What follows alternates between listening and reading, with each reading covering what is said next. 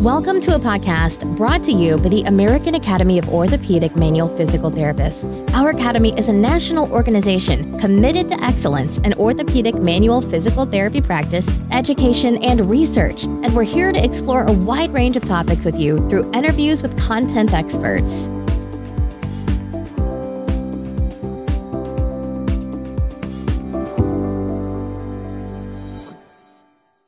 Hello, my name is Stephen Shaffer, and I'm very excited to bring to you what I think will be a wonderful conversation about an interesting topic. This time, our guest is Dr. Neil Langridge. Dr. Langridge is Director of Clinical and Rehabilitation Services at AECC University College, which is located in Bournemouth, UK. We invited him to the podcast because he was the primary author of a paper that was recently published in Musculoskeletal Science and Practice.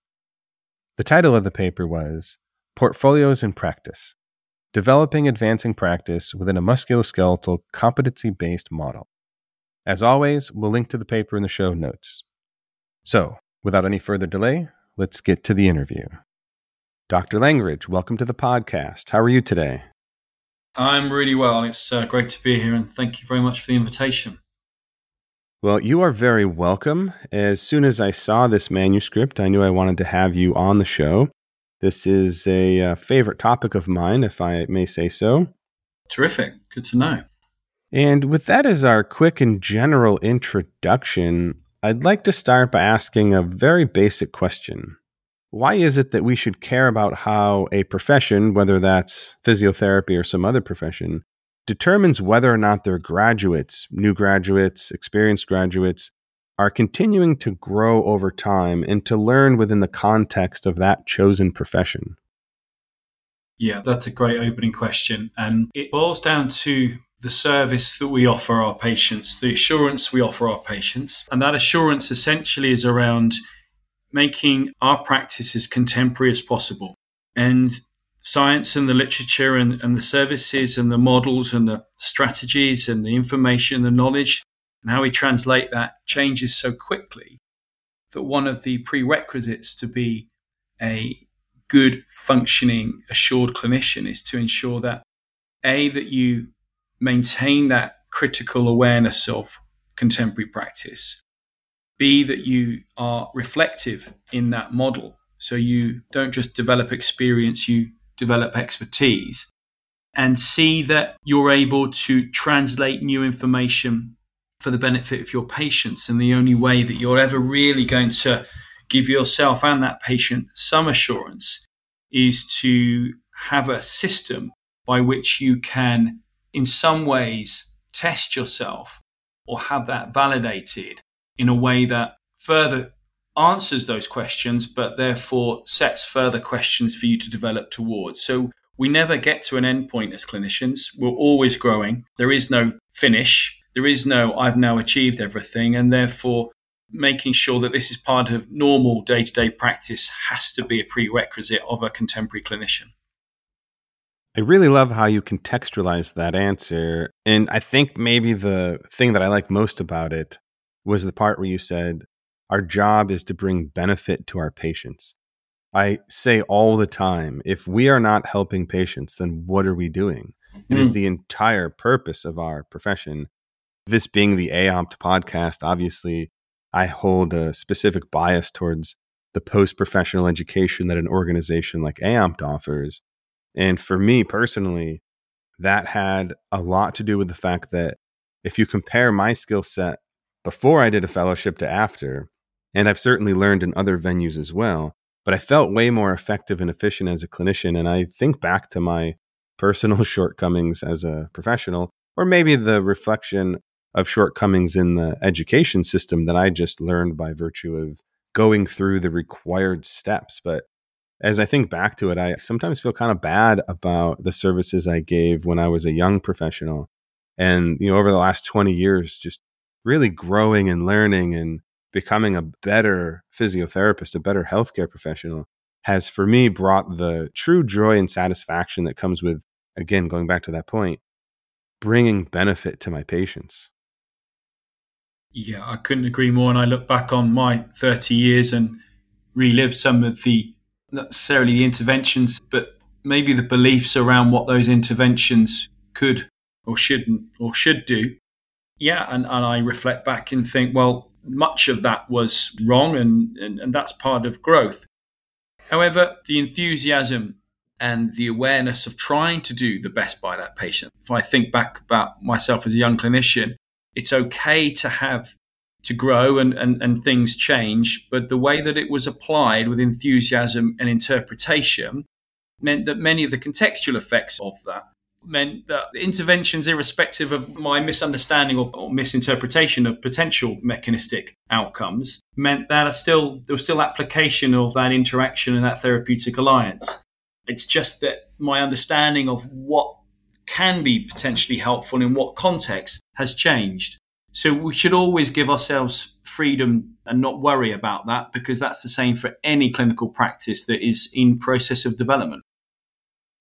I think that's a great answer, and I couldn't agree more.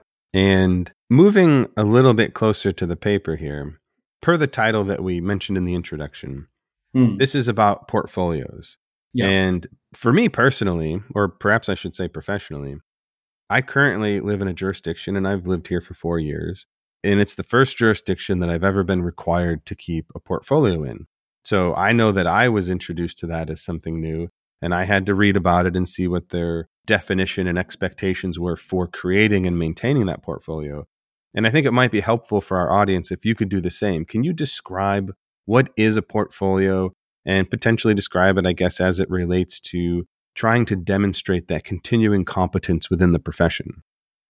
Yeah, of course. And, and I think it's probably easier to relate it to the current practice here in the UK, hence the development of the paper, and it's still very much, in some ways, certainly in physiotherapy in its infancy, there is a requirement to continue with a portfolio for your professional registration. And that is a baseline of CPD, so continuing professional development, and ensuring that you have remained relatively contemporary within the frameworks that you work in. And then there is the portfolio that we're referencing in the paper, which is about moving towards an advanced practitioner, showing competency and capability at level seven, so master's level learning across four key pillars of practice. And they've been identified in the UK as research, education, leadership, and clinical practice.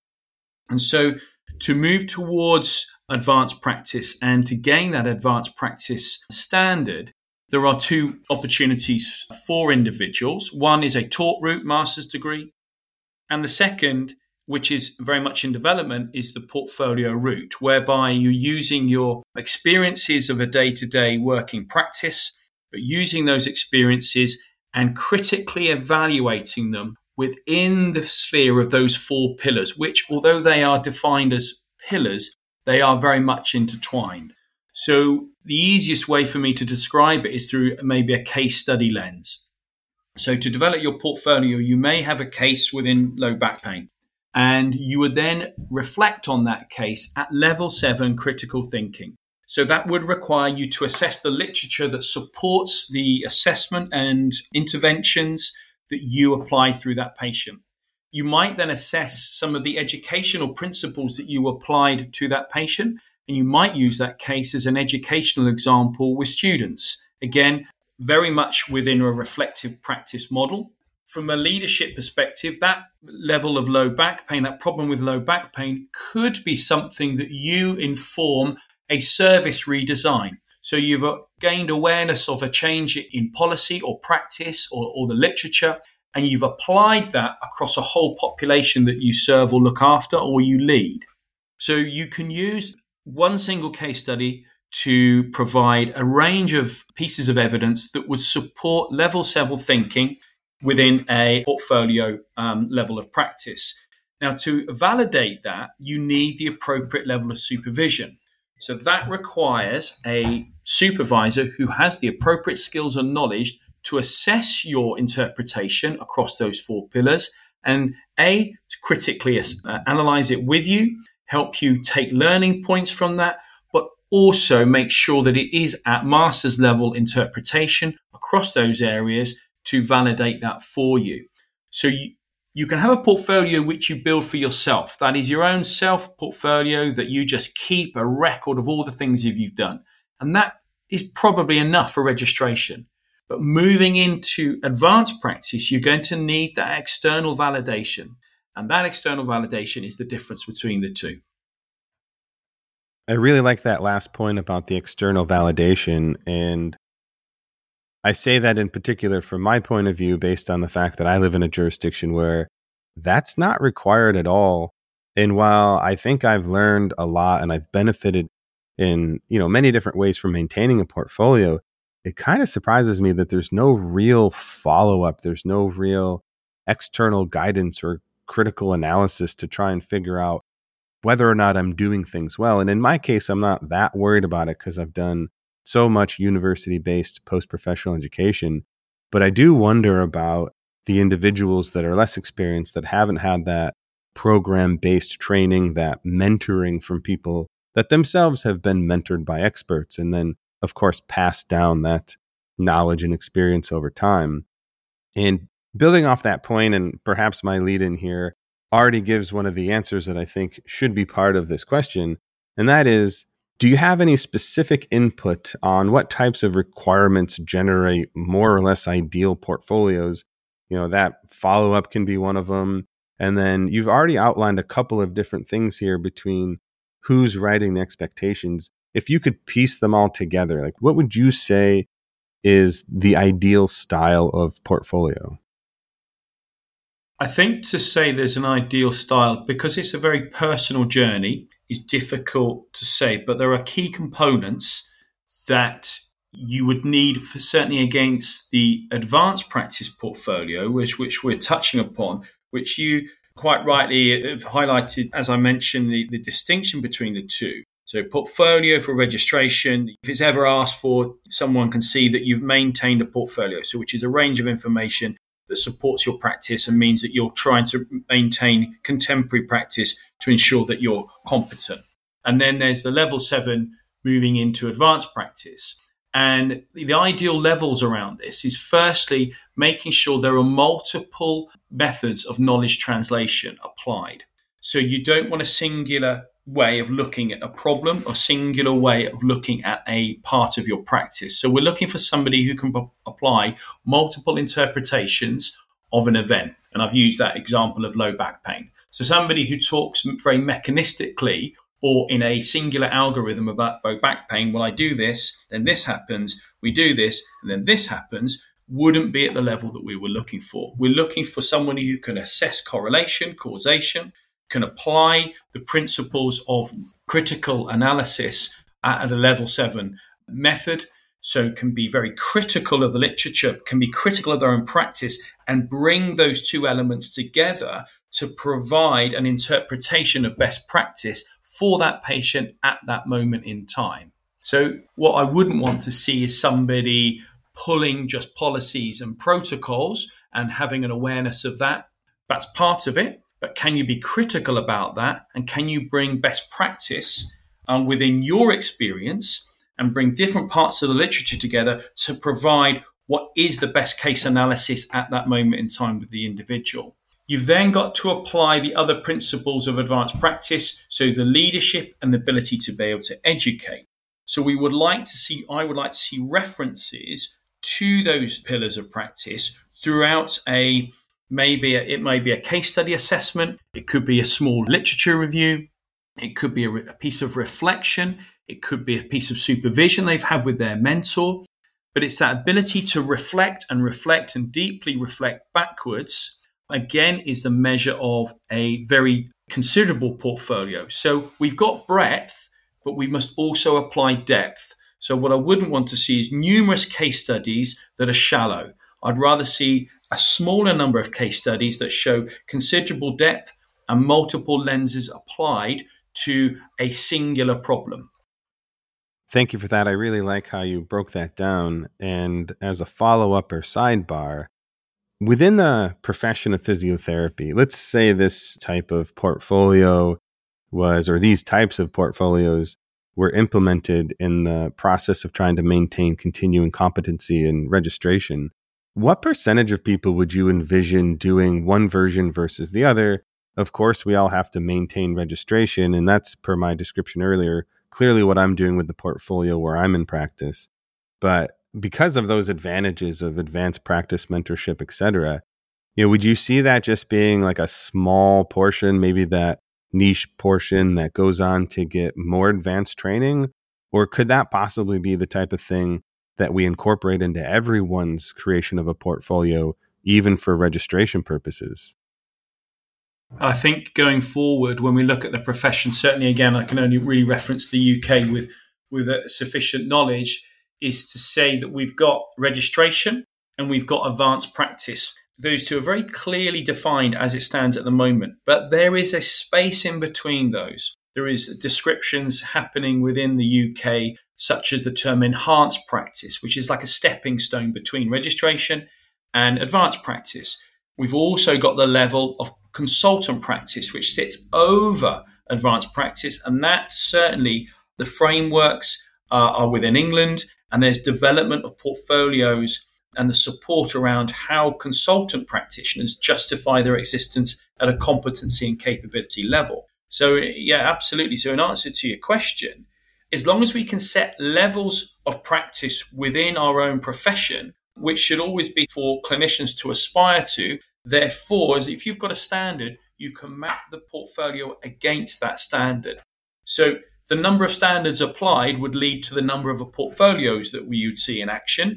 And if everybody was working to a standard, whether you apply that as a level of practice or it's a defined job role, however you want to do it, then in essence, everybody would be working to that portfolio or the next portfolio ahead of them, which would always give them something to work towards. And going back to our first part of the conversation, if you're a patient, what would you want your clinicians to be working to? Would you want them to be working to one portfolio, but it's a long way ahead? Or if you've got a young clinician who's looking after you, who's, who's registered, would you be expecting them to work to a portfolio that has a set standard and will be evaluated? Or would you be comfortable for them just to monitor their own selves? Well, I certainly would expect that individual to be monitored because I want to be assured, as they would want to be assured, that I'm gaining the best care within that interaction. Excellent. That's super interesting to me. Thank you for the clarification on that. And moving forward, traditionally, as I'm sure our entire audience knows, one of the biggest components of post professional education for a very long time have been things like conferences and weekend courses. This happens to be a particular topic that I've read quite a bit about in the past. And like a lot of people, I've participated in these events. My general understanding is that you can get really good information or really bad information from these venues, and that one of the biggest disadvantages is they don't necessarily promote a change in the practice pattern of the individual. You leave for two days, you sit through a bunch of lecture or lab sessions, you go back, and the evidence I've read says you continue to practice in the same way that you did before. That having been said, can you talk to us about what some of the advantages are of implementing a portfolio system when you compare it to those more traditional weekend based models? So you're absolutely right. And I went through that stage whereby jobs, next stage for me working in the National Health Service, your step into these newer roles where your application was supported by how many weekend courses you'd attended. You had no understanding as, a, as somebody who might be recruiting that individual whether A, those courses are of sufficient quality and being actually an application of learning and whether that's been interpreted, critically assessed, and then developed as part of a development of practice. So you're right, there is a huge gap there. So, where a portfolio can be really valuable here is in two sides to that problem. Firstly, a portfolio, if part of a normal practice of continuing professional development under supervision by a mentor, can therefore lead to the identification of a training needs analysis. Your portfolio, whilst showing capability and competency, should also show where there is gaps in your knowledge or your gaps in your practice. Therefore, those gaps should be then targeted by any weekend courses, any conferences that you attend. So it becomes very purposeful rather than blanket, that looks like a nice conference, I'd like to go to it. You therefore are generating a model by which gap analysis is followed by intervention of training. The second part to that is if you've identified that through your training needs analysis, which is very much part of any portfolio, your manager, your mentor, your supervisor is aware of the link between the two and therefore is ready on the back end of that to go through the critical evaluation of the learning. And over periods of time, your portfolio should be therefore developed to represent your learning, represent your interpretation of that course or that conference, and that can be signed off against a level seven framework. And therefore, you can say, well, my learning needs analysis identified this gap. I attended this course. I then reviewed the, the work around the course. I reviewed my own practice. I had a peer review. I had a regular supervision assessments that critically assessed me against that learning. And I also reflected against that learning to basically attain a level of practice that fulfilled that gap in my learning that was identified six months prior to this. So, without a portfolio framework and a supervision framework that gives you a, a system by which you can be measured against, you're essentially attending without any interpretation or any change that you can demonstrate in your own practice. So, for me, the two have to go hand in hand. That's excellent. I really like your closing there on the fact that they have to go hand in hand. That was the entire sentiment I was feeling when hearing you describe that. So, yeah, we can use something like a portfolio, or in the case of my past, a weekend course, to maintain basic registration. But if you want, or you need, or you're trying to reach those higher levels, then you really have to intermingle the two. And to me, very interestingly and very personally, the portfolio plus the mentoring sounds like a different way of obtaining what I was exposed to during my university based post professional education. And I think that was particularly well described in your words when you talked about analyzing the gaps that each individual person is possessing at present in their clinical practice, in their academic knowledge, and then using other resources like weekend courses to fill in those gaps. To me, that's very observational. It's very targeted. It's very individually based. And if it's done well, then it seems to me like that could be an absolutely wonderful model to move people forward within the profession to make sure they're getting back to the real basic point that we mentioned, which is are you benefiting your patients? Yes. And the follow up also, it challenges the individuals that run these two day courses. They have to give more than just the certificate. So, for example, what we've done here in the UK is we have a musculoskeletal advanced practice set of standards. And what we now ask certainly course providers that sit within our group, which is the MACP, Musculoskeletal Association of Chartered Physiotherapists, that if you're going to provide the course, your learning outcomes need to map against the competencies and capabilities within those standards. Now, we're not asking them to validate those individuals because those individuals need, if they're on a portfolio model, need to have a structure around them that validates them externally, normally through, as we mentioned, good mentorship. But what we can see is does their course structure map against those standards? And if it doesn't, then why would we promote it or why would we support it? Just because someone says something works, this is my way of treating X, Y, or Z and I'm going to then run a course and take 30 people and tell them all about it. But unless that maps to an agreed standard of practice that everybody can sign up to and everybody can see, we are in some ways deviating outside the model that we should be working within, which is a standard of practice that is supported by the evidence base. So, whilst it also supports the individuals and maybe the managers and your supervisors in being purposeful in your training needs analysis. Also, for any individual wanting to look at these courses, have they mapped? Can I look at your learning outcomes and do those learning outcomes make sense? Because the title and the agenda for the course may not give you the whole picture. That was a great follow up. Thank you for that. And just as one quick detail, I guess in particular for our audience, in case they don't know, the organization MACP that you mentioned is actually a sister organization to AOMPT, which is through the International Federation of Orthopedic Manipulative Physical Therapists.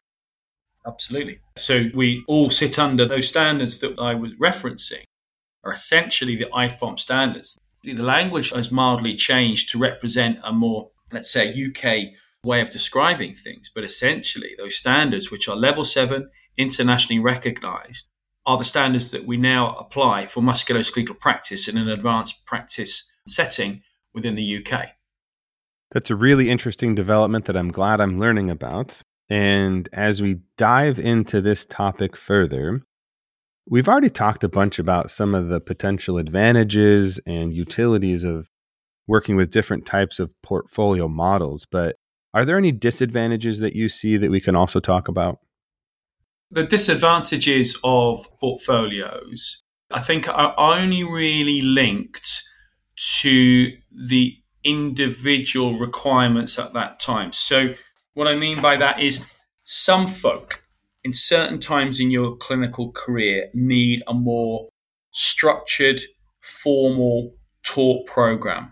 And it might mean that you have to engage in that to start with before you're ready for a certain level of portfolio. So sometimes the portfolio model leaves you unconsciously incompetent without A, the right structure and mentorship behind you. So you might think you're doing the right thing. You're building your evidence. You're structuring your, your learning. You're trying to map against certain levels of standards. But without the right structure around you, you may be very much in the dark. And that can be a disadvantage in the fact that much of your time would have been lost. So that really setting the scene with your supervisor or your mentor, or however you describe it, and looking at learning needs analysis may mean that a structured route for certain parts of it or all of it is actually more beneficial for you. And then once you've done that, you build your portfolio on the basis of that learning you already received. So thinking about my own learning, I engaged on a master's degree four years after registration. And I think if I'd have been asked to try to build an advanced practice portfolio at that stage, I would have found that incredibly difficult. So having that actually time away from my own work because you're trying to build a portfolio as you work at the same time. So those parallels can be quite difficult. The more experienced you are, that makes that easier, or the more time you're afforded can make it easier.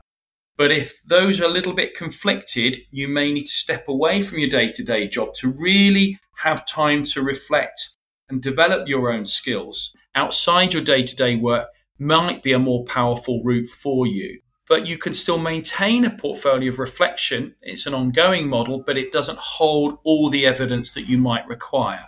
But your knowledge of how to work a portfolio might then come into play at the end of that experience or at a different time in your career.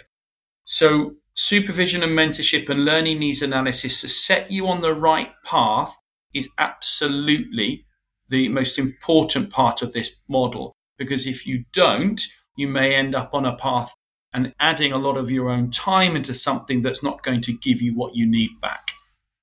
Perhaps not surprisingly, the potential biggest problem I see with that is the question do we have enough post professionally trained, highly qualified physiotherapists that could serve as the mentors and the points of guidance within the system to help the less experienced individuals work through that process and become more advanced practice physiotherapists?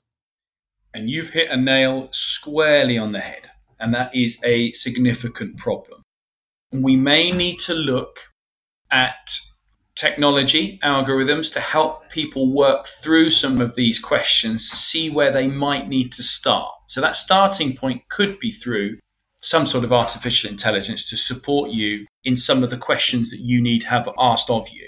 We do have a problem with the numbers of advanced practitioners so therefore, we've got two ways to look at it. So we can either slowly increase that numbers and then the expectation of being an advanced practitioner is that you then go back in and become a mentor and we put that in as a prerequisite So that has a, a slow build up, but the more that we mentor, the more that we get through these processes, obviously the greater the spread will happen over a generation. The second thing is to think about maybe different models of mentorship. Maybe that with technology, we can do that in a large group setting. It doesn't have to always be one to one. And of course, we can use peer support with the right guidance quite effectively. So the mentors of tomorrow compared to the mentors of the past will have to be quite dynamic in the way that they look after a population. Now, for me, that would then demonstrate the next level of those individuals. I always feel that pre advanced practice, you're managing a patient. And then your post advanced practice, you start managing a population. You start influencing the clinicians of tomorrow, the policymakers, the function of healthcare. You start using those knowledge, skills, and experiences outside the clinic. And those skills and experiences and knowledge may have to be applied to this conundrum, which is how do we get a small number of people influencing a large number of people? And then, presumably, along the way, you have to take a look back and ask the questions, just like we have with other venues, such as the weekend courses and conferences that we talked about. Is the process working? Does it need to be tweaked or adjusted? Because if we fall into the same pattern where, yes, we have a portfolio, yes, we have mentoring, but there's some sort of flaw in the system, or maybe the standards haven't been set properly, if we're not actually resulting in better trained, more capable professionals who can bring a better service to the patient population, then what do we do next? How do we alter it or what needs to replace it? Yeah. And we have to be really brave about this and be critical ourselves as a profession and maybe it is time to wipe clean a little bit.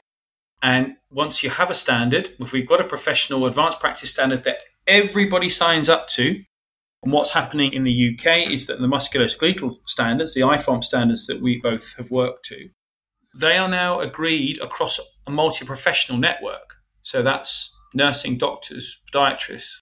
So anyone that has a role in musculoskeletal practice now has signed up to say, these are the standards that we will all work to.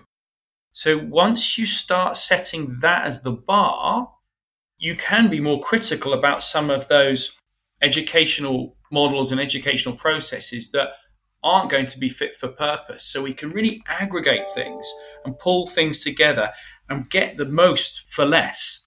If we're setting a conference ahead, we can really tailor it against these standards.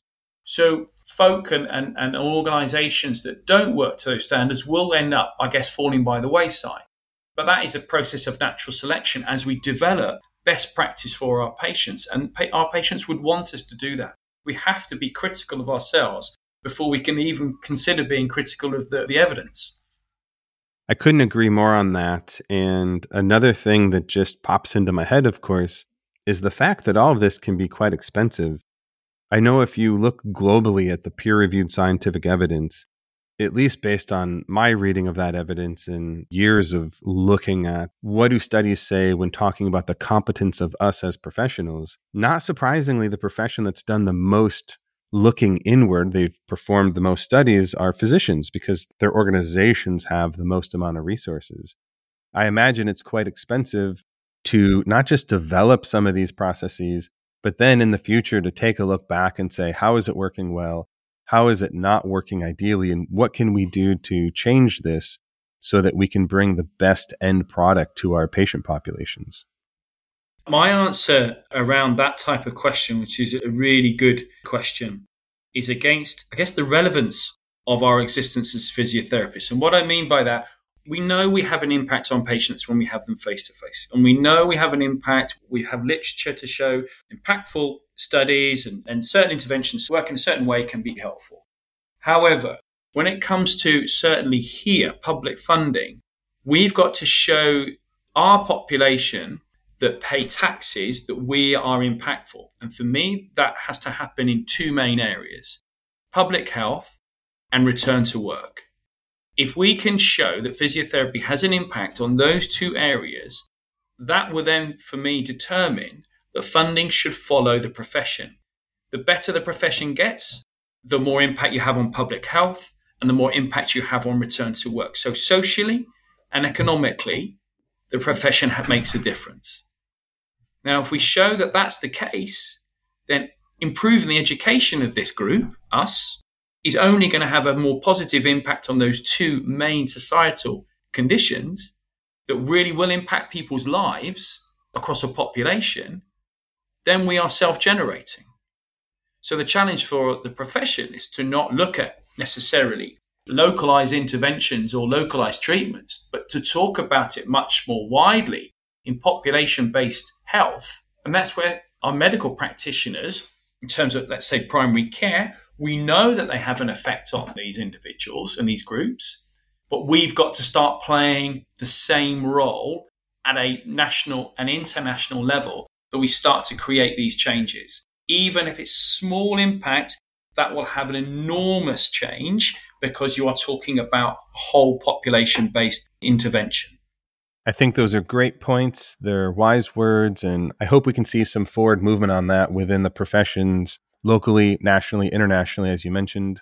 That having been said, Dr. Langridge, this has been a truly informative and thought provoking conversation. Thank you for bringing your expertise to the podcast and to our audience. That's been a pleasure. Great to talk to you. This has been a production of the American Academy of Orthopedic Manual Physical Therapists. You can learn more about the Academy by visiting our website at aaompt.org. You can also find us on Facebook, Twitter, and Instagram by searching for our acronym AAOMPT. The views and opinions expressed on the AOMPT podcast are those of the interviewers and interviewees and do not represent the official position of AOMPT. The information presented should not be used as personal healthcare or clinical practice advice. If you need to find an expert orthopedic physical therapist near you, then check out the Find a Fellow feature under the Public Resources tab at www.aaompt.org, which you can find in the show notes.